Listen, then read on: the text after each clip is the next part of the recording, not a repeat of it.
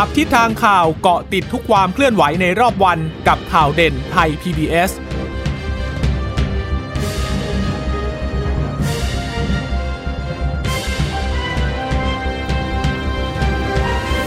สวัสดีค่ะ วัสดีค่ะ ต้อนรับคุณผู้ฟังสู่ข่าวเด่นไทย PBS นะคะ เราพบกันเป็นประจำทุกวันจันทร์ถึงศุกร์บ่ายๆแบบนี้ค่ะ อัปเดตข้อมูลข่าวสารที่เกิดขึ้นในรอบวัน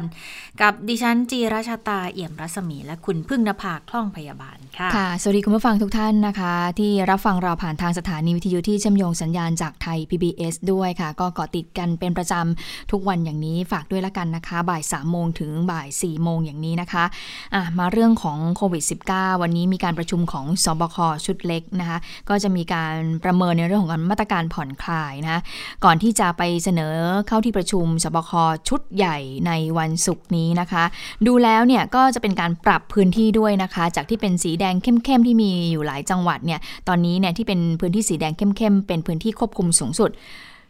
สบคชุดเล็กระบุออกมาแล้วนะคะ ก็เหลือจังหวัดเดียวก็คือจังหวัดสมุทรสาครที่มีผู้ติดเชื้อจำนวนมากนะคะ ส่วนเรื่องของการเปิดเรียนเปิดเรียนได้ไหมนะคะ ก็บอกแล้วว่าเปิดเรียนได้ยกเว้นพื้นที่จังหวัดสมุทรสาครนะคะ เล่นดนตรีสดได้ถึง5้าทุ่มส่วนสถานที่ยังปิดอยู่ ก็คือเรื่องของบ่อนการพนันเรื่องของไอ้บ่อนการพนันจริงเปิดไม่ได้ก็คือสถานที่เล่นการพนันเนี่ยเช่น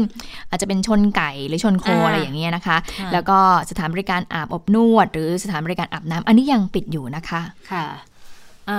ส่วนโรงเรียนเนี่ย เดี๋ยวก็ต้องดูกันอีกทีว่า ถ้าเปิดเนี่ยอาจจะยกเว้นจังหวัดสมุทรสาครไว้ก่อน แต่ว่าจังหวัดอื่นๆเนี่ยอาจจะต้องดูในเรื่องของมาตรการควบคุมโรคอยู่นะคะ อย่างเช่น พื้นที่ไหนบ้างที่อาจจะต้องจำกัดจำนวนเด็กนักเรียนที่เข้าไปเรียน อาจจะต้องเสริมด้วยการแบบสลับวันเรียนหรือว่าจะต้อง พึ่งออนไลน์กันอยู่นะคะนี่ก็จะเป็นอีกหนึ่งมาตรการที่เดี๋ยวเคาะกันอีกที นู่นเลยวันศุกร์นะคะ เพราะว่าวันนี้เนี่ยก็ยังเป็นการหารือกันในสบคชุดเล็กอยู่เดี๋ยวมีรายละเอียดเพิ่มเติม แต่ว่าถ้ามาดูตัวเลขของผู้ติดเชื้อเพิ่มเติมวันนี้นะคะ บวกอีก 819 คน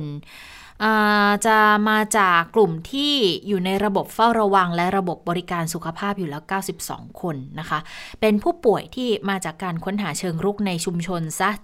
716 คน เป็นคนที่เดินทางมาจากต่างประเทศเข้าสถานที่กักกันที่รัฐจัดให้ 11 คนค่ะสำหรับคนที่ ผู้ป่วยรายใหม่ที่เพิ่มสูงขึ้นเนี่ยก็ยังคงยืนยันบอกว่าก็ค้นหาเชิงรุกในจังหวัดสมุทรสาครจำนวนมากนะวันละ 10,000 ราย ดังนั้นจำนวนผู้ที่ติดเชื้อจากการค้นหาเชิงรุกก็สูงตามไปด้วย ตอนนี้ผู้ป่วยยืนยันสะสม รวมทั้งหมดเลยนะคะ ก็จะอยู่ที่ 15,465 คน อันนี้รวมตั้งแต่การระบาดในรอบแรกเลยนะคะ แล้วก็ยืนยัน จำแนกตามพื้นที่รักษาเนี่ยจะมีเชียงใหม่ เอ้ยขออภัยค่ะ กรุงเทพนนทบุรี 300 3,424 คน ภาคเหนือซะ334 คน ภาคกลาง น่าจะตัดกรุงเทพกับเมืองนนท์ออกไป ก็จะอยู่ที่ 1773 คน ภาคตะวันออกเฉียงเหนือ 166 นะคะ แล้วก็ภาคใต้อีก 808 ตอนนี้รักษาหายสะสมแล้ว 11,054 ยังรักษาตัวอยู่อีก 4,335 แต่ว่าที่น่าเสียใจก็คือวันนี้มีผู้เสียชีวิตเพิ่มขึ้นอีกหนึ่งค่ะ ยอดผู้เสียชีวิตสะสมก็กลายเป็น 76 คนอย่างรายล่าสุดเนี่ย เป็นผู้ชายไทยอายุ 56 ปี คนนี้เป็นผู้ป่วยติดเตียงด้วย แล้วมีโรคประจำตัวก็คือ โรคหลอดเลือดสมองตีบอยู่แล้วนะคะ แล้วเสียชีวิตเร็วมาก เพราะว่าเพิ่งจะเริ่มมีอาการวันที่ 22 23 เข้าโรงพยาบาลแล้วก็สวอปแล้วก็พบว่ามีเชื้อในวันที่ 23 เลย 25 อาการไม่ดีขึ้นมีเสมหะมาก ตกตอนกลางคืนสี่ทุ่มเสียชีวิตเลยค่ะ เท่ากับว่าอยู่ในโรงพยาบาลจริง ๆ เนี่ยรู้สึกว่าจะตั้งแต่ 22 23 แล้วก็เสียชีวิตในวันที่ 25 ค่อนข้างรวดเร็วทีเดียว อาจจะเป็นเพราะว่าเป็นผู้ป่วยติดเตียงอยู่แล้วด้วยนะคะ ดังนั้นก็เป็นกลุ่มเสี่ยงค่อนข้างมากอยู่แล้วนะคะรู้สึกว่ากลุ่มล็อตหลังนะคะ ผู้เสียชีวิตล็อตหลังเนี่ยจะแบบว่าเสียชีวิตแบบค่อนข้างที่จะเร็วมากเลยนะคะ ยังไม่ได้รับการรักษาเลยส่วนใหญ่ก็จะเป็นผู้ป่วยที่มีโรคประจำตัวอยู่แล้วนะคะ ส่วนสถานการณ์ติดเชื้อทั่วโลกเนี่ยนะคะ วันนี้ก็เกิน 100 ล้าน เกือบจะแตะ 101 ล้านละ ก็คืออยู่ที่8แสน100 ล้าน8แสนรายโอ้โหก็ค่อนข้างที่จะเยอะมากนะ อย่างที่บอกว่าหลังๆก็จะเพิ่มขึ้นไวมากนะคะ ทีนี้ในการประชุมของสบคชุดเล็ก หรือที่เรียกว่าชุดเฉพาะกิจเนี่ย วันนี้ก็มี คุณหมอปิยสกลสกลสติยธรมีคุณหมออุดมขชินทรก็เข้าร่วมประชุมด้วยสบคเฉพาะกิจเนี่ยนะคะก็มีการหารือนะคะก็ในเรื่องของผ่อนคลายมาตรการโควิด -19 เรื่องของการเขยายเวลานั่งรับประทานอาหารในร้านที่ภาคเอกชนเขาก็เสนอมา บอกว่าถึง5ทุ่มได้ไหม แล้วก็รวมถึงให้สามารถที่จะขายเครื่องดื่มแอลกอฮอล์ในร้านอาหารได้ด้วยนะคะ แล้วก็เรื่องของการเปิดเรียนการสอน เพราะว่าอย่างที่ตั้งใจเอาไว้ทางกระทรวงศึกษาธิการก็บอกว่าขอเปิดวันที่ 1 กุมภาพันธ์ได้ไหมนะคะ วันนี้ก็มีการหารือถึงเรื่อง 3 หลักๆ นี้นะคะ คุณหมอทวีสินก็บอกว่ากระทรวงสาธารณสุขได้ปรับพื้นที่ประกาศใช้มาตรการควบคุมด้วยนะ ก็คือมีหลักการดังนี้คือมีแนวกันชนจังหวัดที่มีความเสี่ยงที่จะกระจายไปพื้นที่อื่น มีการแบ่งพื้นที่ออกเป็นควบคุมสูงสุดและเข้มงวด ควบคุมสูงสุดควบคุม เฝ้าระวังสูงสุดแล้วก็เฝ้าระวัง เดี๋ยวจะไล่เรียงกันว่ามีจังหวัดไหนบ้างนะคะ แล้วก็จังหวัดที่ไม่พบการติดเชื้อหรือมีน้อยก็ให้แยกเป็นรายอำเภอพูดง่ายว่าแบ่งรายละเอียดให้มันชัดเจนมากขึ้นนะคะไม่อยากให้แบบว่าก่อนหน้านี้อย่างเช่น พื้นที่ควบคุมสูงสุดเนี่ย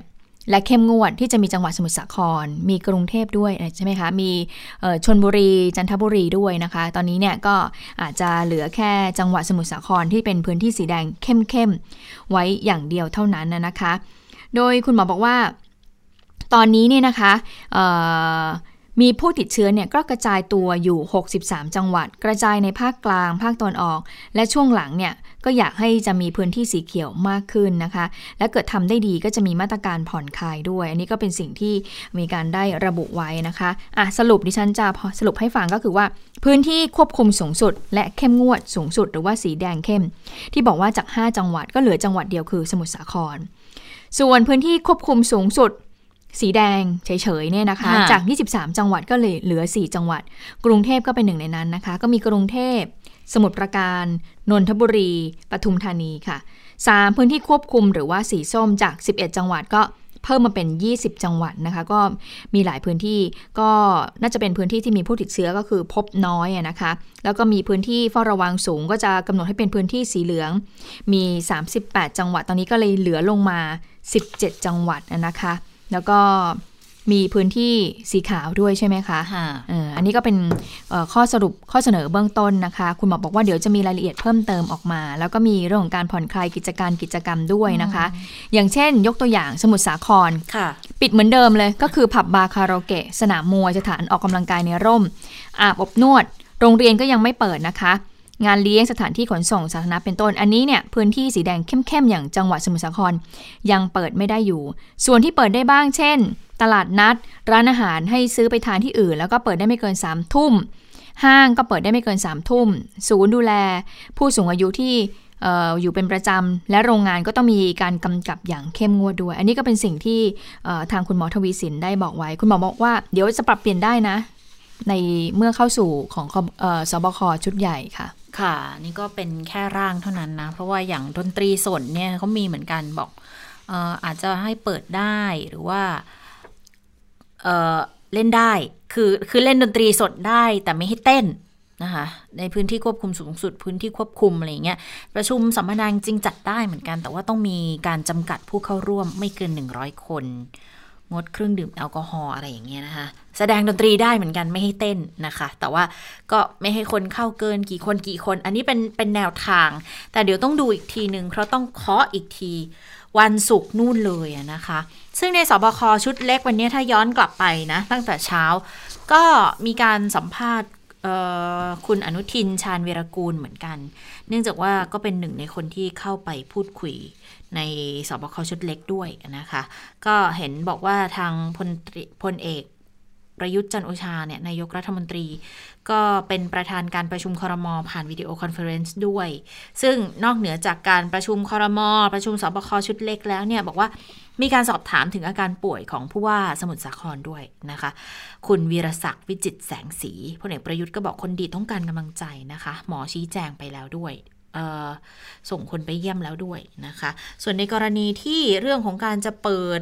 กิจการต่างๆ อะไรอย่างเงี้ยนะคะ คุณอนุทินรองนายกรัฐมนตรี ก็พูดในกรณีนี้ด้วยเหมือนกันนะคะ ก็จริง ๆ เหมือนกับแบบ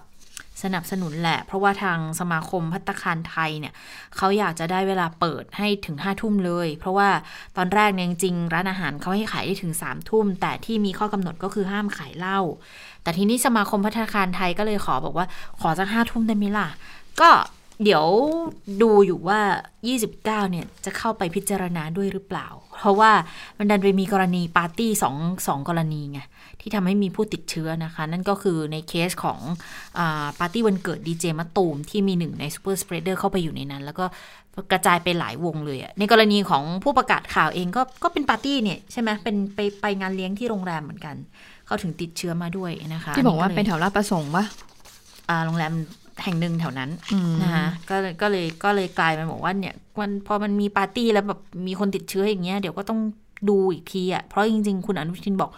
จริง ๆ เนี่ยนะ พร้อมจะพิจารณาให้ถึงเที่ยงคืนด้วยซ้ำแต่ว่าคนที่เสนอเนี่ยเขาทำตามกฎที่ห้ามขายเหล้าในร้านเว้นระยะห่างมีช้อนกลางได้เต็มที่หรือเปล่า ดังนั้นอันนี้ก็จะเป็นเป็นส่วนส่วนหนึ่งที่จะต้องนำมาพิจารณาประกอบด้วยนะคะ ค่ะเอ่อ นายกบอกไปยังคะนายกวันนี้ นายกเขาก็พูดถึงเรื่องของอการประชุมสบคชุดใหญ่วันศุกร์นี้นะคะนายกบอกว่าอย่ามองว่าจะได้รับข่าวดีหรือว่าข่าวไม่ดี มันก็มีทั้งข่าวดีและไม่ดีแหละ แล้วก็แก้ไขกันไป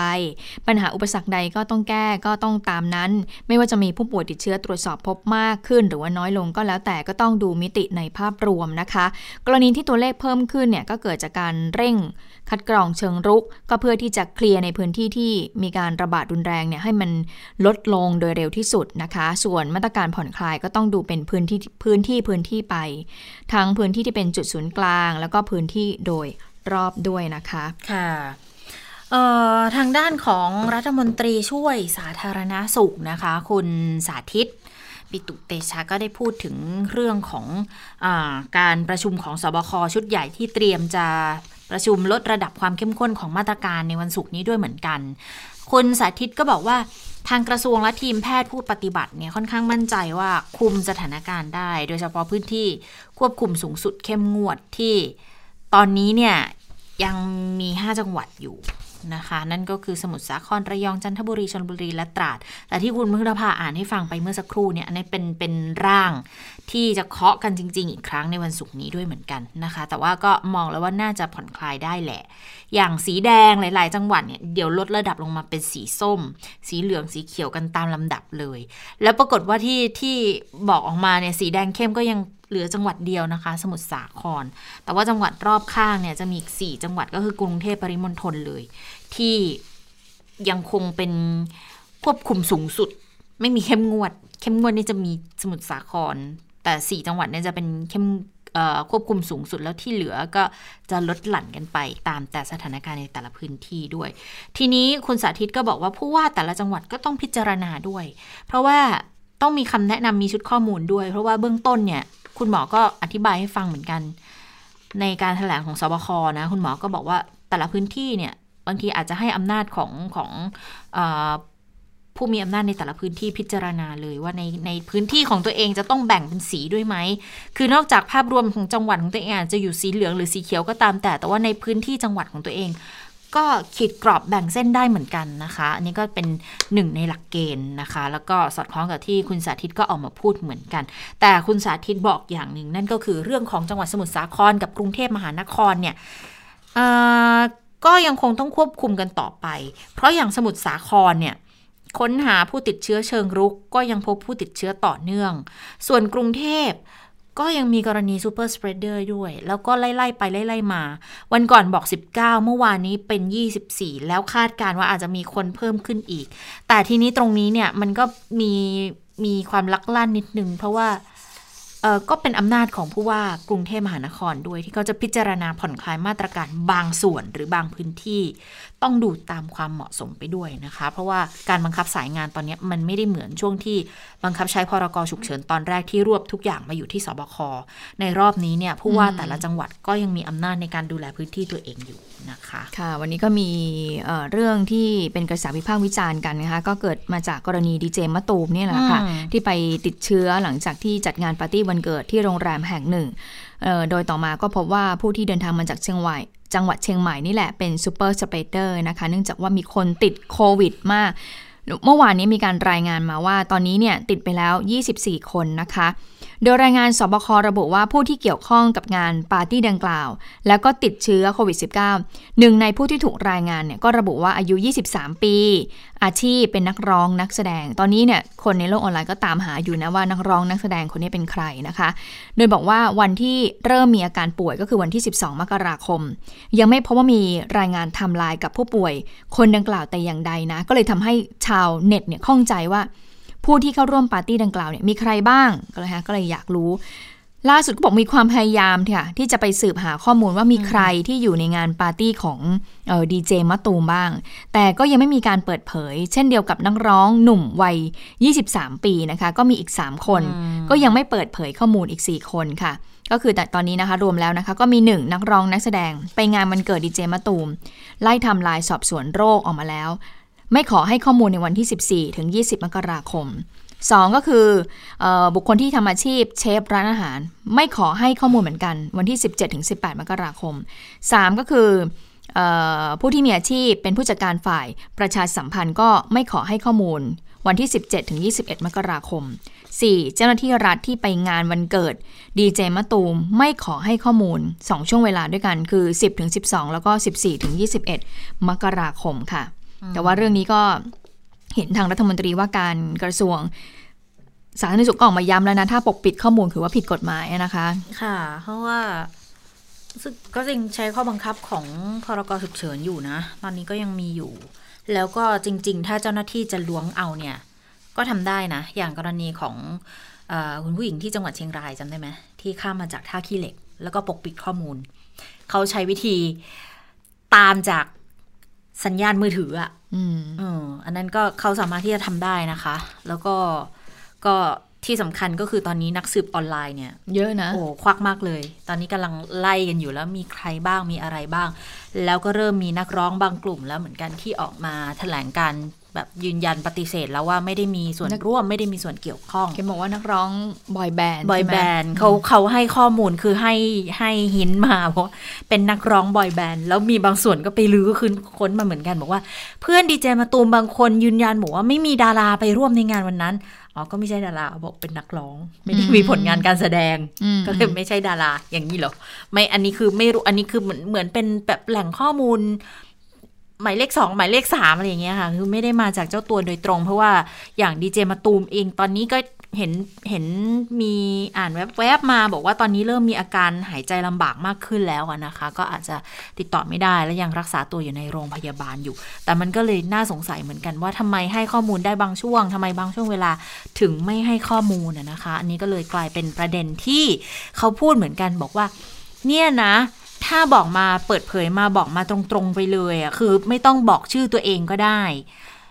มันอาจจะเสียหายน้อยกว่าก็ได้ เพราะถ้าเวลานักสืบออนไลน์ขุดเนี่ย อย่าให้ได้อย่าให้ได้ขุดนะ คือมันน่ากลัวกว่าการที่คุณมาบอกเองแล้วเอออาจจะถูกสังคมตำหนิติเตียน หรือวิพากษ์วิจารณ์กันเยอะสักประมาณหนึ่ง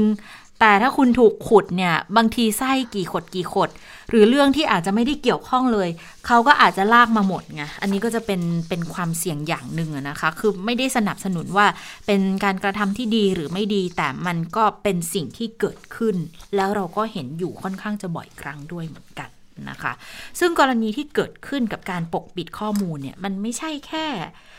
คนที่เป็น ร้องเป็นผู้จัดการฝ่ายประชาสัมพันธ์ เป็นเชฟเท่านั้น เพราะว่ามีเจ้าหน้าที่รัฐด้วย เรื่องนี้ก็เลยกลายเป็นสิ่งที่คุณอนุทินชาญวีรกูล รองนายกรัฐมนตรีและรัฐมนตรีสาธารณาสุขเนี่ยก็ออกมาตำหนิด้วยเหมือนกันนะคะ ก็บอกว่าเนี่ย ปกปิดข้อมูลตัวเองเป็นเจ้าหน้าที่รัฐด้วย ปกปิดไทม์ไลน์กับเจ้าหน้าที่ด้วยกันด้วยเนี่ยถือเป็นการให้การเท็จเลยนะ แล้วจะผิดกฎหมายในลักษณะให้การเท็จกับเจ้าพนักงานด้วย ต้องดำเนินคดี ตอนนี้เนี่ยบอกเลยไม่มีใครใหญ่กว่าหมอนะคะ ถ้าไม่บอกก็ต้องใช้กฎหมายฐานให้การเท็จกับเจ้าหน้าที่ แล้วก็พาดพิงไปถึงนักร้องอีกคนนึงที่ปกปกปิดข้อมูลด้วยเหมือนกัน คุณอนุทินก็บอก อันนี้จำเป็นต้องให้ข้อมูลกับเจ้าหน้าที่นะ ตั้งแต่ก่อนติดเชื้อเลย ถ้าปกปิด ก็มีความผิดตามกฎหมายเหมือนกัน เพราะเรียงไทม์ไลน์แล้วเนี่ยคือไปงานเดียวกัน แล้วเขาก็เลยตั้งข้อสังเกตบอกไปทำอะไรที่ไม่อยากบอกหรือเปล่า เจ้าหน้าที่ก็ต้องไปสอบสวนอีก ก็เลยขอให้มั่นใจบอก มั่นใจในเจ้าหน้าที่เถอะ บอกแค่ว่าไปทำอะไรที่ไหน ไม่ต้องบอกก็ได้ว่าความสัมพันธ์อะไรยังไงธุรกิจอะไรยังไง หมอมีจรรยาบรรณอยู่แล้วนะคะ คือคือบอกคนอื่นที่เขาไม่เกี่ยวข้องหรือว่าเขาอาจจะเกี่ยวข้องเนี่ย เขาจะได้รู้ตัวไงว่าช่วงเวลาดังกล่าวเนี่ย อยู่ในในพื้นที่เสี่ยงอะไรด้วยหรือไม่นะคะทีนี้เนี่ยคุณอนุทินก็บอกอีกว่า คือถ้าไล่ทำลายเนี่ยนะดูแล้วว่าปาร์ตี้เนี่ยจัดวันที่ 9 ใช่ไหมคะ ซึ่งวันที่ 9 เนี่ย 9 มกราก็เป็นช่วงที่ภาครัฐขอความร่วมมืออยู่แล้ว ว่าจัดอย่าจัดงานเลี้ยง อย่าอย่าจัดงานเลี้ยงดื่มสุรา แล้วก็ตั้งข้อสังเกตบอก คือวันเกิดไม่ได้ดื่มแต่น้ำหวานมั้ง ดังนั้นก็ละเมิดนะ ก็ต้องไปดูเลยว่าปาร์ตี้เนี่ย โรงแรม เปิดให้รับประทานหลังสามทุ่มไหมจำหน่ายแอลกอฮอล์ไหม ถ้าผิดโรงแรมก็มีความผิดด้วย เจ้าของปาร์ตี้ก็มีความผิด ผู้ร่วมงานก็มีความผิดเหมือนกัน เพราะว่าละเมิดประกาศนะ แต่อันนี้เป็นความการขอความร่วมมือหรือเปล่าในลักษณะของประชาชน แต่ผู้ประกอบการเนี่ย ถ้าผิดเขาก็ มีความผิดอยู่แล้วนะคะ 9 มกราคมเนี่ยเขามีประกาศแล้วเหรอห้ามที่เกิน มีแล้วมีตั้งแต่ 4 แล้วคุณพึ่งนภาอ๋อเหรอ เออเขาที่เขายกระดับมาตรการตั้งแต่วันที่ 4 มกราแล้ว แล้วเขาที่เขาห้ามที่ที่ผู้ว่าไม่ให้นั่งเกินหนึ่งทุ่ม แล้วตอนหลังมาเปลี่ยนมาเปลี่ยนเป็นสามทุ่มไง แต่ว่าข้อกำหนดอย่างหนึ่งก็คือ ห้ามขายเครื่องดื่มแอลกอฮอล์แล้วห้ามเปิดหลังสามทุ่ม แต่ถ้าถ้าเลยสามทุ่มก็เลยมีความผิดไงคะอืมอันนี้ก็โยงไปถึงโรงแรมด้วยนะ อันนี้ก็เป็นเรื่องที่อันนี้แหละ ผู้ประกอบการนี่แหละโรงแรมนี่แหละอาจจะโดนหังเลขไปด้วยไหม มีอีกนิดนึงหมอเล็บแพนด้าหมอละแพนด้าก็โพสต์เหมือนกันบอกคนที่ปกปิดข้อมูลเนี่ยค่ะตอนนี้กรทมอยู่ระหว่างกดดันสอบสวนข้อมูลเลยนะ แล้วถ้าไม่เปิดเผยเนี่ย เจ้าหน้าที่กรมควบคุมโรคดำเนินการตามกฎหมายอย่างที่บอกนะ ถ้าเขาใช้กฎหมายเนี่ย คือเขาถอดซิมคุณไปหาข้อมูลได้เลยนะคะ แล้วมันก็จะเกิดความไม่สบายอกสบายใจกันเพิ่มมากขึ้นไปอีกหรือเปล่าค่ะตอนนี้จะทำอะไรก็ต้องโปร่งใสกันนิดนึงนะคะ ใครจะไปทำอะไรนะนะคะ อันตรายแล้วเกิน อันนี้มันเป็นเป็นมันเป็นที่เขาเมาเมากันมาไง คือมันก็เมากันทั่วออนไลน์บอก เขามีเด็กเอ็นไหมดีเจมาตุงก็บอกไม่มีเขามีบางรายการที่เป็นคล้ายๆ กึ่งข่าวกึ่งบันเทิงเขาก็ถามไง ก็บอกไม่มี ดาราไปหรือเปล่าก็เอ๊ะไม่แน่ใจคุณมาตูมตอบยังไงนะ แต่ตอนนี้ก็ค่อนข้างชัดเจนแล้วอย่าลืมว่าไอ้ตรงแผนผังที่ของกรมควบคุมโรคเปิดออกมาก่อนหน้านี้ก็มีเหมือนกันที่บอกเป็นนักร้องอะ นักร้องนักแสดงอะ เห็นอยู่ก็ยังถามถามกันอยู่คนนี้ใครคนนี้ใครอะไรอย่างเงี้ยเออวันนี้ก็กทมออกมา เปิดเลยค่ะว่า เขาไม่บอกข้อมูลช่วงนี้คุณหมอก็บอกเหมือนกันแบบว่าเวลาดูตัวเลขเนี่ยดูตัวเลขหลักๆนะคะที่แต่ละวันเขาจะแถลงเนี่ยก็คือดูตัวเลข ติดเชื้อโดยรวมใช่ไหมแต่ว่าก็ไม่ต้องตกใจถ้าเกิดว่าจะเป็นการค้นหาเชิงรุกมากขึ้นใช่ไหมอย่างที่สมุทรสาครวันเนี้ยอย่างวันนี้ก็คือพบไปเท่าไหร่700 800 คนใช่ไหมคะ อันนี้เรารู้ละว่าค้นหาเชิงรุกเนี่ยมันเกิดขึ้นในพื้นที่ไหน ข้อมูลต่อมาที่คุณหมอบอกก็คือว่าให้ไปดูเรื่องของการตรวจหาเชื้อในโรงพยาบาล ตรงนี้แหละที่ที่เป็นตัวเลขถ้าเกิดว่ามันมากขึ้น ก็แสดงว่าโอ้การติดเชื้อโดยที่ไม่ได้เกิดจากการค้นหาเชิงรุกนั้นมันมีมากอยู่เหมือนกันนะคะแต่คุณหมอบอกว่าถ้า ถ้าไอ้ตรงตรวจตรวจหาเชื้อในโรงพยาบาลเนี่ยเราพบว่าเป็นใครอย่างคุณชะตาไปตรวจ แล้วก็ไล่ทำลายเจอ สอบสวนโรคเจอ อันนี้สบายใจได้ แต่ว่าที่น่าเป็นห่วงนี่แหละก็คือว่าสอบสวนโรคไปไม่เจอมีการปกปิดบ้างอันนี้แหละที่น่ากังวลว่าไม่รู้ว่าเชื้อเนี่ยจะกระจายแพร่ไปตรงไหนแล้วนะคะ อันนี้ก็เป็นส่วนหลักๆ ที่เวลาถแถลงเรื่องของตัวเลขเอ๊ะทำไมจะต้องมีการมาถแถลงทุกวันในส่วนนี้คุณหมอก็เลยอธิบายให้ฟังอย่างนี้นะคะ ทีนี้มาดูเรื่องของ ทุจริตเราเที่ยวด้วยกันดีกว่า รอมานานแล้วนะ คุณชาตาไอโครงการเราเที่ยวด้วยกันเนี่ยเปิดเขาเปิดเขาเหมือนเขาว่าเขาโปรยหัวกันมาตั้งหลายอาทิตย์แล้วเหมือนกันนะ ว่าจะจับธุรกิจล็อตจับทุจริตล็อตใหญ่เลยเนี่ยนะแล้วก็จะมีรอบสองก็คือเปิดให้จองเราเที่ยวด้วยกันแล้ว แต่ปรากฏว่ามาเจอเนี่ยเจอนี่เลยมาเจอไอ้โควิด -19 รอบใหม่ก่อน ก็เลยทำให้โครงการเราเที่ยวด้วยกันอาจจะไม่ พุ่งสักเท่าไหร่นักอาจจะยอดจองอาจจะไม่เป็นไปตามเป้านะคะ ทีนี้วันนี้ค่ะ ก็มีทางพบตร มีใครร่วมถแถลงบ้างมีหลายท่านเลยค่ะมีพบตร มีรองผู้บัญชาการตำรวจสอบสวนกลางนะคะ แล้วก็มี รายขานุการรัฐมนตรีกระทรวงการท่องเที่ยวและกีฬา แล้วก็มีทางสำนักงานเศรษฐกิจการคลัง หรือว่าทางกระทรวงการคลังตัวแทนนะคะ แล้วก็มีทางตัวแทนของธนาคารกรุงไทยด้วย เพราะว่างานนี้มันมันมีหลายภาคส่วนที่เข้ามาส่วนเกี่ยวข้อง วันนี้เนี่ยก็เลยมีการถแถลงเลยบอกว่าถแถลงผลปฏิบัติการการกวาดล้างขบวนการทุจริตโครงการเราเที่ยวด้วยกันนะคะ ซึ่งเบื้องต้นเนี่ยที่จับกลุ่มได้เนี่ยก็คืออยู่ในพื้นที่จังหวัดชัยภูมิแล้วก็ภูเก็ต ผู้ต้องหาเนี่ยก็คือ 50 คน แต่ก่อนที่จะมากันแต่ก่อนที่จะถแถลงเนี่ยทางตำรวจกองปราบปรามก็ได้มีการกระจายกำลังเข้าตรวจคนพื้นที่เป้าหมาย 55 จุดไปก่อนแล้วนะคะ ทีนี้หลักๆเลยนะคะ วันนี้การถแถลงก็ค่อนข้างจะยาวนิดนึงแต่ว่าหลักๆเลยเนี่ยทางตำรวจก็มาเปิดเผยก่อนว่า ผู้ที่มีส่วนเกี่ยวข้องกับโครงการทุจริตเนี่ยเราเที่ยวด้วยกันเนี่ยมีใครบ้าง ให้เห็นตัวละครกันก่อนว่ามีใครบ้าง เราไปฟังเสียงเรื่องนี้กันค่ะ หลักๆแล้วคนที่เกี่ยวข้องในกระบวนการของการท่องเที่ยว จะมีแค่สามส่วน แต่นะครับ ถ้าคนที่เกี่ยวข้องสามส่วนเนี่ยทำการทุจริตเนี่ยการแพร่กระจายของการทุจริตหรือความเสียหายเนี่ยจะไม่มากนะครับ แต่ปรากฏว่ามีกลุ่มคนกลางนะครับ ซึ่งมองเห็นช่องทาง และเห็นผลประโยชน์ในการทุจริตโครงการนี้นะครับ ก็เป็นกลุ่มตัวกลาง ผู้รวบรวมสิทธิ์ก็คล้ายๆ ขายตรงเลยครับ คือเป็นการรวบรวมสิทธิ์จากพี่น้องประชาชนนะครับ ที่อยู่ตามภูมิภาคต่างๆ ทั่วประเทศนะครับ เอาข้อมูลแบบประชาชน เอาเบอร์โทรศัพท์ เอารหัสแอปเป๋าตัง OTA OTP นะครับแล้วเอามาลงทะเบียนใช้สิทธิ์ที่โรงแรม แล้วไปใช้สิทธิ์ที่ร้านค้า โดยไม่ได้เข้าพักโรงแรมจริง และไม่ได้เอาไปจับจ่ายใช้สอย รับประทานอาหารหรือซื้อสินค้าตามร้านค้าต่างๆจริงนะครับ อันนี้คือกระบวนการ ในการทุจริต เพราะฉะนั้นคนที่เกี่ยวข้องในกระบวนการทุจริตเนี่ยคร่าวๆในโครงการที่เราแกะแผนธุรกรรมได้เนี่ยก็มีอยู่ 4 ส่วนนะครับ มีโรงแรม ร้านค้า ประชาชนผู้ใช้สิทธิ์ แล้วก็ตัวกลางผู้รวบรวมสิทธิ์นะครับ ค่ะ อย่างที่ตำรวจบอกใช่ไหมว่ามี 4 ส่วนที่เข้ามามีส่วนเกี่ยวข้องแรกๆเนี่ยทางตำรวจก็บอกว่ามีโรงแรม โรงแรมใช่ไหมคะที่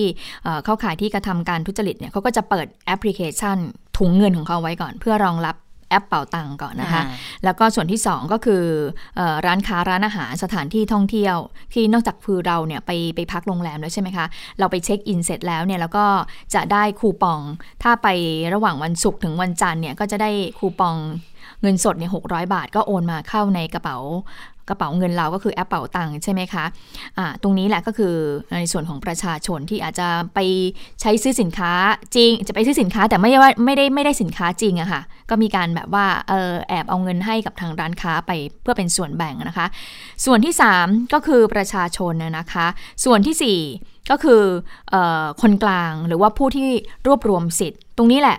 ตำรวจบอกว่า โอ้ เหมือนแม่ขายเลยอะเหมือนเหมือนเหมือนเหมือนเหมือนแม่ขายที่รวบรวมสิทธิ์เลยเขารวบรวมประชาชนไปรวบรวมสิทธิ์เหมือนกับซื้อบัตรประจำตัวประชาชนมาเลยนะเอ่อคนหนึ่งจากชาวบ้านอาจจะเป็น 400 500 บาท ถ้าไม่ไปซื้อบัตรประจำตัวประชาชนอาจจะไปซื้อในเรื่องของออข้อมูลของการลงทะเบียนหรือ OTP หรือบางทีเนี่ยก็ซื้อซื้อโทรศัพท์ให้คุณชะตา เครื่องหนึ่งเดี๋ยวนี้มันถูกไงก็คือว่าซื้อดิฉันซื้อให้คุณเลย แล้วก็ให้คุณเนี่ยโหลดให้เรียบร้อย แล้วคุณดิฉันก็ซื้อสิทธิ์ตรงนี้จากคุณมาเลยฉันก็เอาโทรศัพท์เนี่ยไปไปไปไปไปใช้นะคะแล้วอย่าลืมว่าสิทธิ์คนหนึ่งเนี่ยก็คือเท่าไหร่คะสิบคืนใช่ไหมสิบคืนสิบคืนสมมุตินะคะ ไปไปห้องพักเนี่ยเก้าร้อยบาทสิบคืนก็คือเก้าพัน รัดออกให้เท่าไหร่คุณยชตาหกสิบใช่ไหมสิบเปอร์เซ็นก็ประมาณหกพันเออเอาไปรูดจริงแหละ โอเค เอาไปพักจริงแหละ แต่สี่สิบเปอร์เซ็นเนี่ยทางทางรัฐบาลเขาจะโอนให้มาทางร้านค้าใช่ไหมคะ แต่ว่าหลังจากที่อยู่สิบคืนนี้แหละ อาจจะไม่ได้อยู่จริงไงแต่ว่าแต่ว่าเอาเงินนะคะ เอาเงินที่ได้จากการโอนเข้ามาที่ใช้ที่จะต้องอยู่ในพื้นที่ตรงนั้นแหละ อยู่แถวโรงแรมเนี่ย เอาไปใช้จ่ายแต่ว่าใช้จ่ายไม่จริง มันก็เลยเนี่ยค่ะ เกิดการทุจริตกันเกิดขึ้นนะแล้วบางที่เนี่ย อันนี้คือเล่าถึงกลโกงด้วยนะกลโกงบางทีโรงแรมเนี่ยก็คืออย่างสมมติดิฉันเปิดโรงแรม ดิฉันลงทะเบียนไว้ว่าดิฉันมีเท่าไหร่นะสิบห้อง แต่พอถึงเวลาจริงคุณเจษตาเนี่ย มาจองกับดิฉันสองร้อยห้อง ใช่ ดิฉันก็เปิดให้ แล้วก็เหมือนกับเพราะฉะนั้นดิฉันก็เหมือนกับว่า ก็มีการรู้เห็นรู้เห็นกันระหว่างโรงแรมกับผู้ที่มาใช้สิทธิ์ตรงนี้ เพราะฉะนั้นก็ได้เงินจากรัฐเข้ามานี่คือเป็นการโกงรัฐเลยเนี่ยตรงส่วนเนี้ย ทำไมเขากล้าจังเลยเนาะไม่หาช่องทางเก่งเนาะหาช่องทางเก่งด้วย แล้วก็อย่างโรงแรมเนี่ย ที่วันนี้ที่บอกว่าจับได้ที่บอกว่ามีสิบห้องอะอืมแต่พักกันเป็นกี่พันคืนอย่างเงี้ยอืมเออเนี่ยเนี่ยเนี่ยบอกว่าเนี่ยรีสอร์ทขนาดเล็กมีห้องพัก10ห้องตั้งแต่เดือนกรกฎาคม63ถึงปัจจุบัน มีผู้ใช้สิทธิ์เข้าร่วมโครงการ9,000กว่าคนยอดจอง90,000กว่าห้องก็คือประมาณคืนนะนะคะ เฉลี่ยห้องหนึ่ง 1,000ถึง3,000 ห้องต่อวัน แต่รีสอร์ทจริง ๆ มี 10 ห้องอย่างเงี้ยอืมแล้วมันก็คืออันเนี้ยตรวจสอบมันง่ายมากเลย ถ้าเกิดว่าคุณไม่ใช่โรงแรม ถ้าจะบอกว่า 1,000ถึง3,000 ห้องต่อวันคุณต้องเป็นโรงแรมขนาดไหนอะโรงแรมอะไรในประเทศนี้ที่มีถึง 1,000ถึง3,000 ห้องได้ต่อคืน ยกเว้นว่าคุณเป็นเชน แล้วต้องเป็นเชนที่แบบว่า คนเต็มตลอด อันนี้พูดะง่ายๆนะโกงให้เขาจัโกบงได้แบบอะจะโกงแบบโอ้ยตายแล้วไม่ไม่ได้อืม ไม่มีเขาเรียกไม่ไม่ไม่มีศิลปะในการโกงเลยอะอย่างอย่างที่บอกว่า อ่า ลงทุนซื้อซิมมาให้ไปลงทะเบียนอันนั้นอะมันยังพอว่า เพราะว่าเดี๋ยวนี้ออจับโทรศัพท์ได้ยากนะโทรศัพท์ก็เออถูกนะโทรศัพท์ก็ถูกซิมก็ถูกใช่ไหมก็อันนั้นยังพอบอกว่าอะยังมีการแบบลงทุนหรือว่ามีศิลปะในการโกงที่ทำให้จับได้ยาก ยากขึ้น แต่ไม่ได้เกินความสามารถเจ้าหน้าที่ อย่างมีการเปิดจองห้องพักแต่ไม่เข้าพักจริง หรือเอาคูปองไปสแกนจ่ายร้านค้า แต่ไม่ได้ซื้อจริงอะไรอย่างเงี้ยอันมันยังมันเป็นกรณีที่อันนี้เข้าใจได้ว่ามันสามารถเกิดขึ้นได้อยู่แล้ว แต่ถึงขั้นแบบสิบห้องแต่จองกันไปเก้าหมื่น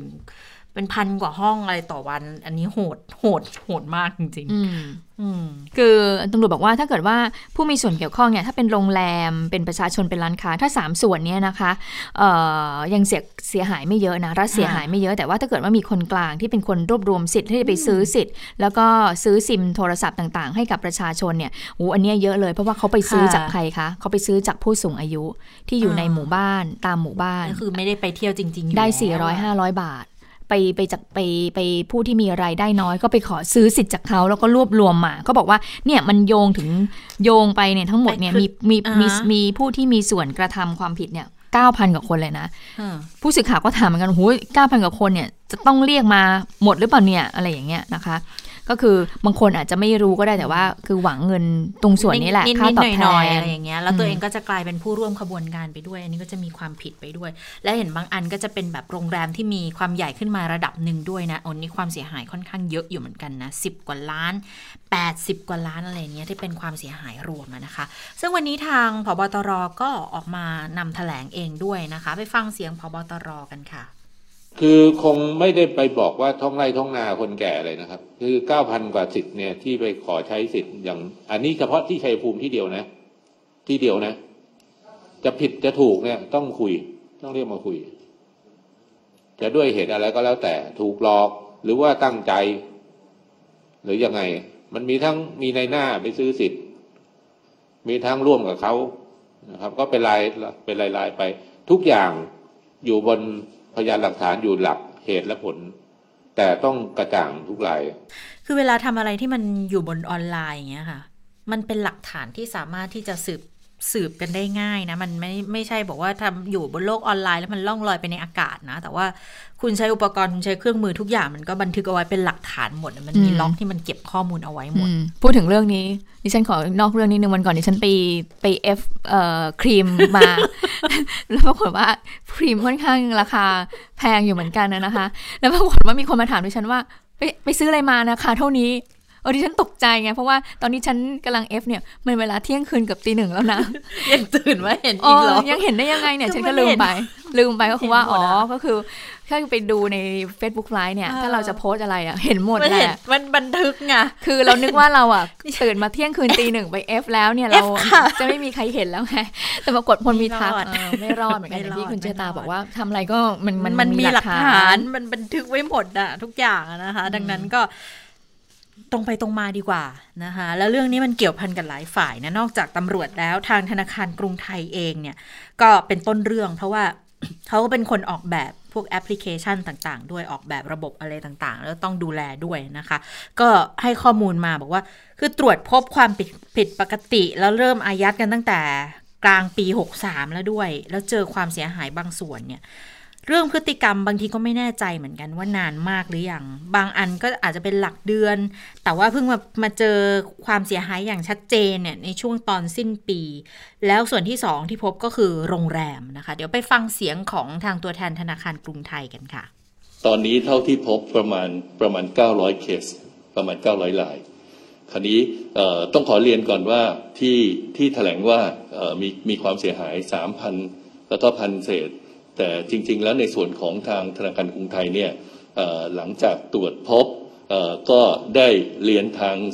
สำนักงงานเศรษฐกิจการคลังทางกระทรวงท่องเที่ยว แล้วก็ทางทางทางตำรวจเนี่ย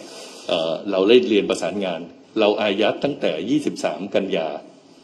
คือจริง ๆ แล้วความเสียหายที่เห็นจะเป็นบางส่วนนะครับส่วนที่อายัดไว้เป็นส่วนที่ที่ที่จะพบจำนวนมาก แต่แต่เราไม่ได้เรียนให้ทราบ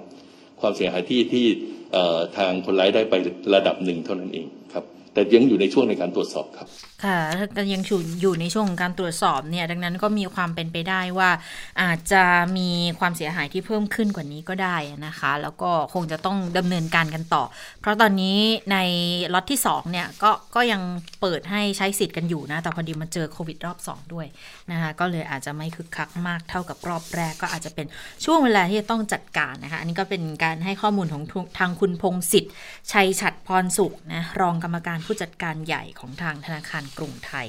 ค่ะ เรื่องนี้นายกว่ายังไงนายกพูดไปด้วยนะคะนายกบอกว่าเนี่ยก็มีการจับกลุ่มผู้กระทำผิดทุจริตโครงการเราเที่ยวด้วยกันแล้วนะคะ ก็มีการกระจายกำลังตรวจคนพื้นที่เป้าหมาย 55 จุดในจังหวัดชัยภูมิ และภูเก็ต จับผู้ต้องหาได้ 50 คนจากเครือข่าย 2 โรงแรม แล้วก็เดี๋ยวเตรียมขยายผลอีก 900 คนในเมืองท่องเที่ยวทั่วประเทศด้วยนะ นายกก็ขอบคุณพบตร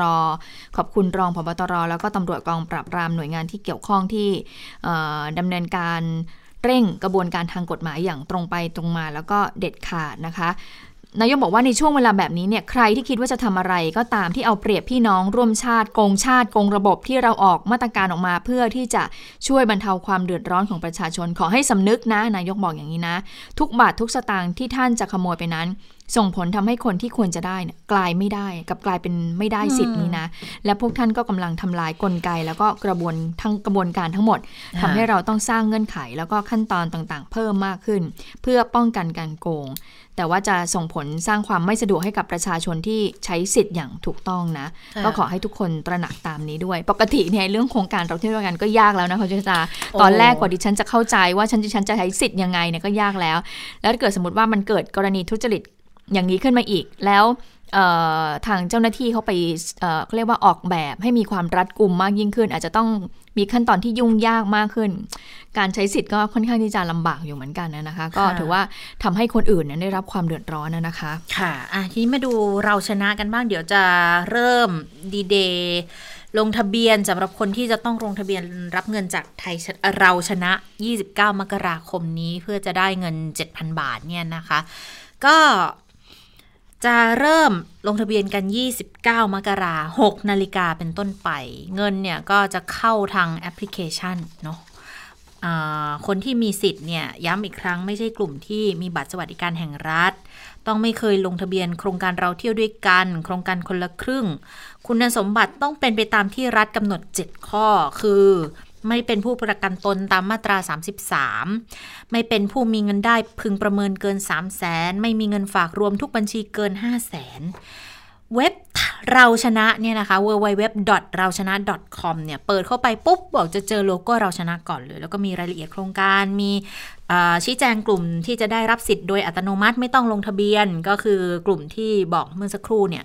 คนที่มีบัตรสวัสดิการคนจนอยู่แล้ว คนที่เคยลงทะเบียนเราเที่ยวด้วยกันหรือคนคนละครึ่งแล้วก็ยืนยันตัวตนผ่านแอปเป๋าตังไปแล้วนะคะกลุ่มนี้ไม่ต้องลงทะเบียนเลยเขาจะคัดกรองอัตโนมัติเลย 3. กลุ่มที่จะลงทะเบียนเนี่ยนะคะ ข้อมูลที่จะใช้ก็จะมีชื่อสกุลเลขบัตรประชาชน รหัสหลังบัตรประชาชน วันเดือนปีเกิดหมายเลขโทรศัพท์ แล้วก็ต้องรอ OTP เหมือนกัน แล้วพอจัดการเสร็จกรอก OTP อะไรเสร็จละ ก็จะมีข้อความบอกได้ข้อมูลแล้ว รอการตรวจคุณสมบัติ ร้านค้าก็ลงทะเบียนได้เหมือนกันนะคะ แต่ว่าทางระบบเนี่ยเขาก็จะให้รายละเอียดไทม์ไลน์ของการลงทะเบียนจนถึงขั้นตอนรับสิทธิ์เราชนะจากแอปเป๋าตังค์ด้วย ร้านค้าก็ลงทะเบียนได้ตั้งแต่ 29 มกราแล้วก็วันที่ 5 กุมภา ก็จะได้รับสิทธิ์เราชนะจากบัตรสวัสดิการ วันที่ 12 กุมภาปิดลงทะเบียน 18 กุมภาก็จะได้สิทธิ์เราชนะจากแอปเป่าตังค่ะ แล้วก็ผ่านทางธนาคารกรุงไทยก็ได้ หรือว่าร้านธงฟ้าก็ได้ด้วยเหมือนกันค่ะ ค่ะเอาละค่ะ ไปเรื่องของการอภิปรายนะคะเพราะว่า หลังจากที่ฝ่ายค้านเนี่ยได้ยื่นยติการอภิปรายไม่ไว้วางใจแล้ว ปรากฏว่ามันก็มีประเด็นขึ้นมานะคะเเพราะว่ากรณีที่พักพลังประชารัฐเนี่ยขอให้พักฝ่ายค้านเนี่ยช่วยปรับแก้ยติอภิปรายไม่ไว้วางใจได้ไหม เนื่องจากว่าเนื้อหาเนี่ยมีการระบุว่ามีการพูดถึงแอบอ้างสถาบันเบื้องสูง เพื่อแบ่งแยกประชาชน แล้วก็ปิดบังข้อผิดพลาดการบริหารราชการแผ่นดินนะคะทีนี้แน่นอนว่าผู้สื่อข่าวก็เลยต้องไปถามเรื่องนี้นะคะจากทางพลตำรวจเอกเสรีพิสุทธิ์เตมียเวสสสบัญชีรายชื่อ แล้วก็หัวหน้าพักเสรีรวมธรรม วันนี้ก็มีการประชุมสภานักข่าวเจอใครก็คงจะถามพราเจอพลตำรวจเอกเสรีพิสุทธิ์เนี่ยที่เขาบอกว่าเดี๋ยวไม่มีมวยล้มต้มคนดูเนี่ยนะคะ ก็เลยถามเลยว่าเอ๊ะจะต้องมีแก้ยตินี้หรือเปล่านะคะพลตำรวจเอกเสรีพิสุทธิ์ก็บอกอย่างนี้บอกว่าเนื้อหาของยติเนี่ยก็คงจะต้องไปถามหัวหน้าพักเพื่อไทย หัวหน้าพักฝ่ายค้านในฐานะผู้นำฝ่ายค้านในสภาผู้แทนราษฎร เพราะว่าเนื้อหาเนี่ยมันได้รวบรวมมาจากทุกพักเพื่อที่จะเขียนในรายละเอียด แต่ว่าในส่วนของพักเสรีรวมไทยนะคะพลตำรวจเอกเสรีพิสุทธิ์ก็บอกว่าไม่มีเรื่องของสถาบันมาเกี่ยวข้องนะคะ ไปฟังเสียงของพลตำรวจเอกเสรีพิสุทธิ์กันค่ะ คือยติเนี่ยนะฮะมันก็จะต้องก็จะถามเรื่องนี้ผมก็คิดว่าควรจะถามท่านหัวหน้าฝ่ายค้านนะครับ เพราะเป็นผู้ รวบรวมประเด็นต่างๆ ที่ฝ่ายค้านจะวิปรายไม่ไว้วางใจรัฐบาลเนี่ยนะครับนะส่งไปให้ทางพรรคฝ่าย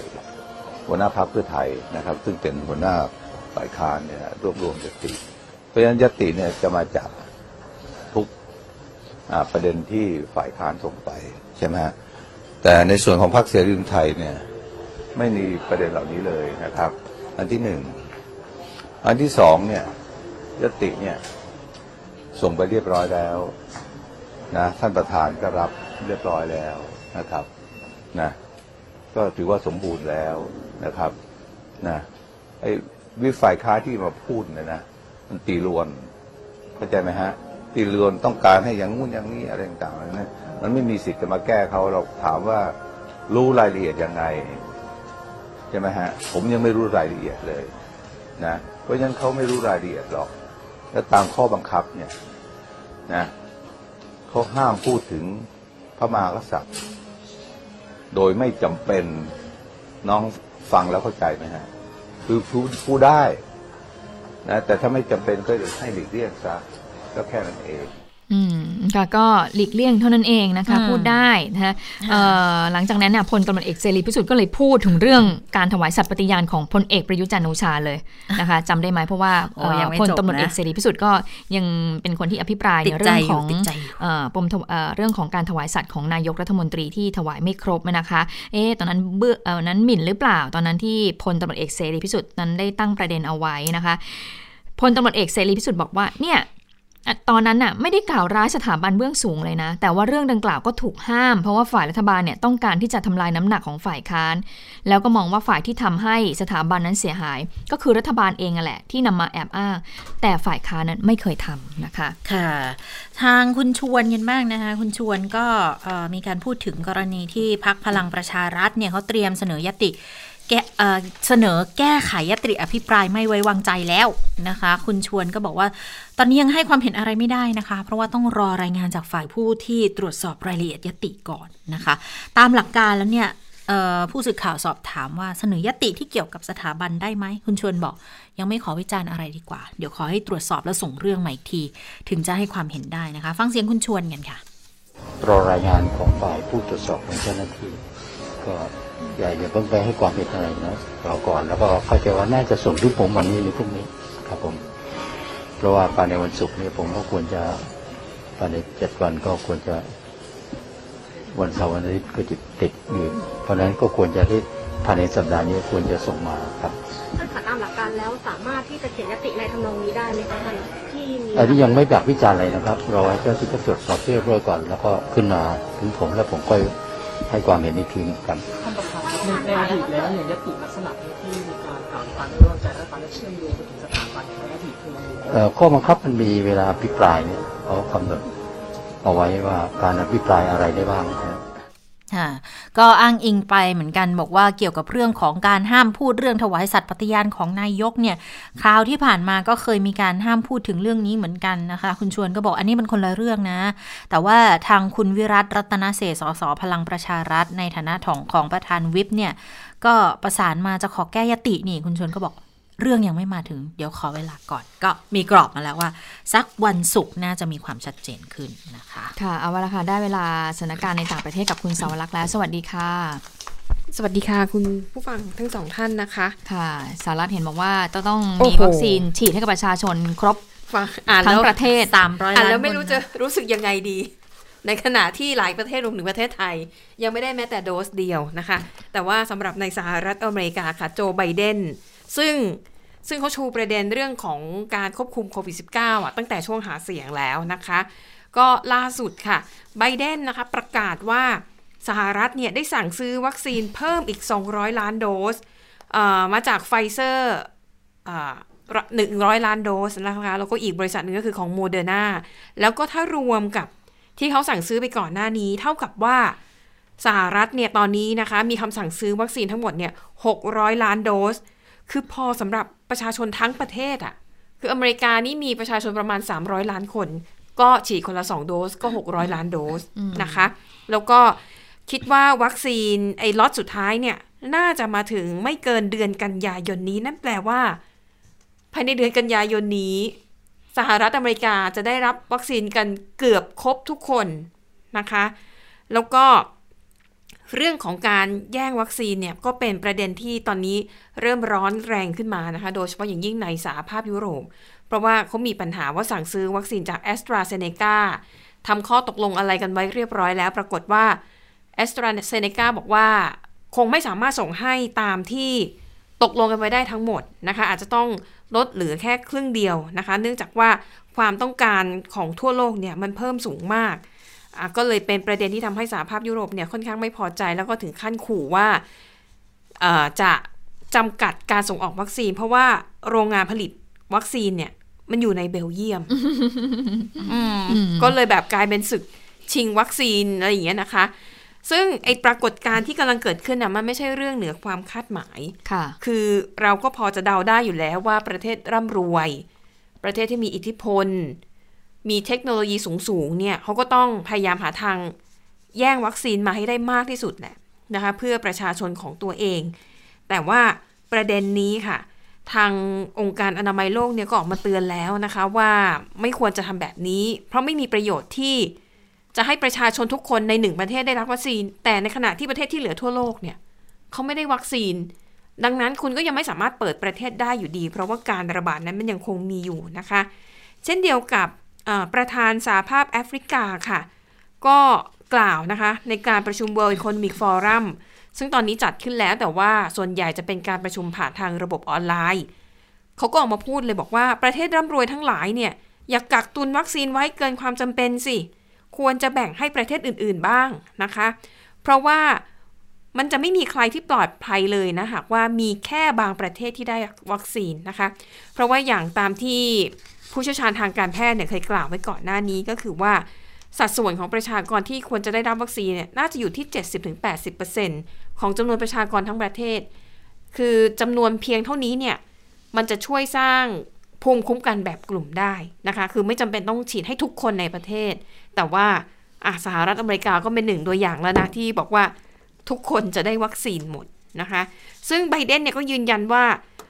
ออตอนนี้ รัฐบาลต้องรับมือกับการระบาดของโควิด -19 เทียบเท่ากับภาวะสงครามนะคะ เพราะเขาประเมินว่าภายในเดือนหน้า ยอดผู้เสียชีวิตตอนนี้ที่อยู่4แสนกว่าๆเนี่ยอาจจะเพิ่มเป็น 5 0 0แสนคนเลยนะคะ นั่นก็เป็นเรียกว่าเป็นมาตรการของโจไบเดนที่ใช้ความพยายามอย่างเต็มที่เหมือนกันนะคะ ส่วนที่ฮ่องกงค่ะ มีการเปิดเผยว่ารัฐบาลทางการฮ่องกงเนี่ยเขากำลังจะใช้มาตรการ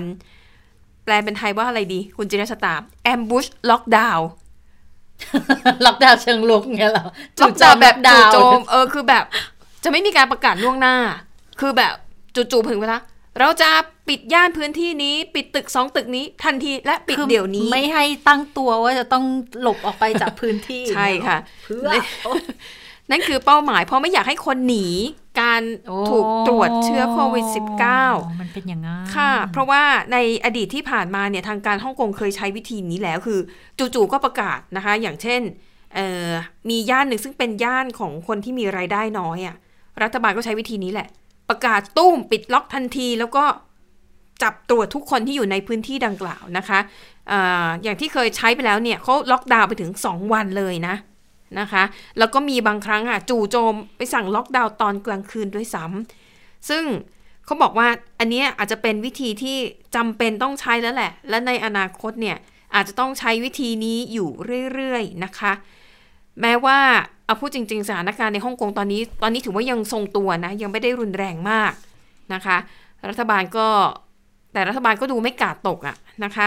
ตอนนี้ในฮ่องกงเนี่ยนะคะมีผู้ติดเชื้อสะสมเนี่ย1222 คนเสียชีวิต 173 คน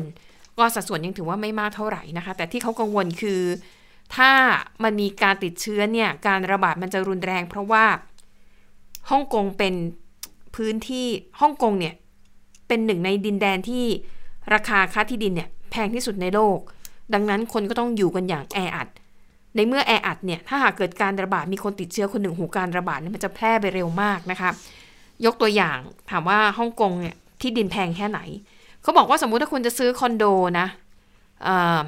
ขนาดแค่ 46 ตารางเมตร ซึ่งถือว่าไม่ใหญ่มากนะ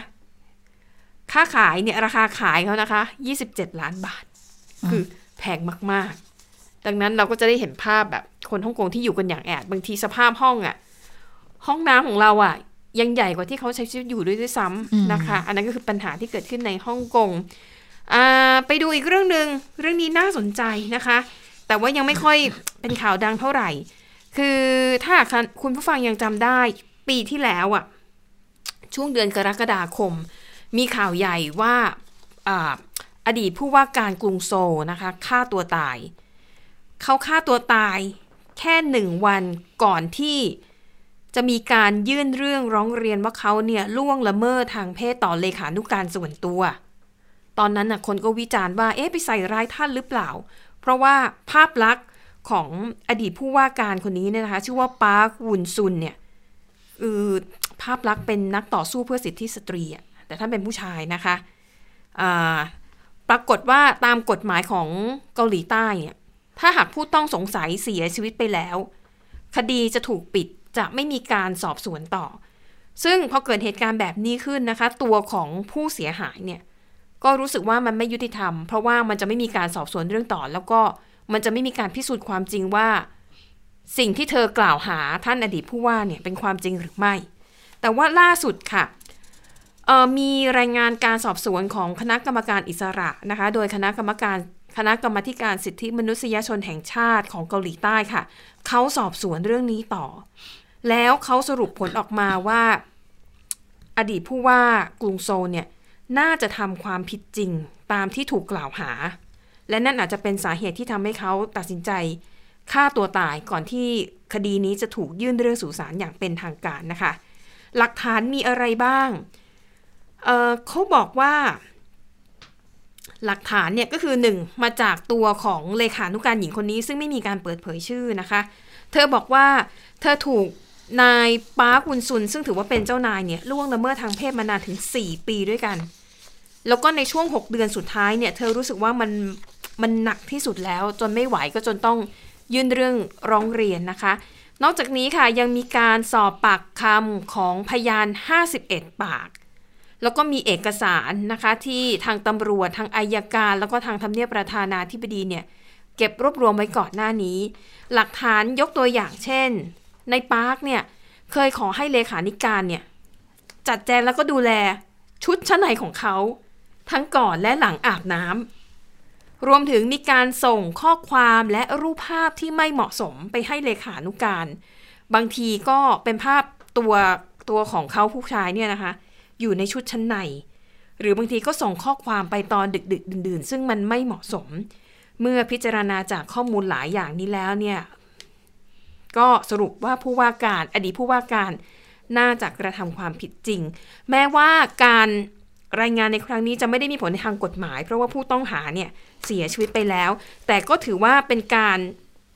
พิสูจน์ความจริงให้ประจักษ์ได้ในระดับหนึ่งนะคะ ว่ามีเหตุการณ์ในลักษณะนี้เกิดขึ้นจริง ๆ แต่จากนี้เนี่ยก็จะมีการสอบสวนว่าทางสำนักงานของผู้ว่ากรุงโซลในเวลานั้นเนี่ยมีส่วนรู้เห็นไหมหรือว่ารู้เห็นแล้วก็เพิกเฉย ดยปล่อยให้เหยื่อนั้นถูกล่วงละเมิดทางเพศ ซึ่งเรื่องนี้ก็เป็นคดีที่น่าสนใจนะคะ เพราะว่ากระแสมีทูที่เกิดขึ้นในเกาหลีใต้เนี่ย ก็ยังเป็นประเด็นที่ถูกพูดถึงกันอยู่อย่างเสมอค่ะ อันทั้งหมดนี้ก็คือเรื่องราวจากต่างประเทศค่ะ ค่ะ และทั้งหมดก็คือข่าวเด่นไทย PBS วันนี้เราทั้ง 3 คนลาไปก่อน สวัสดีค่ะ สวัสดีค่ะ สวัสดีค่ะ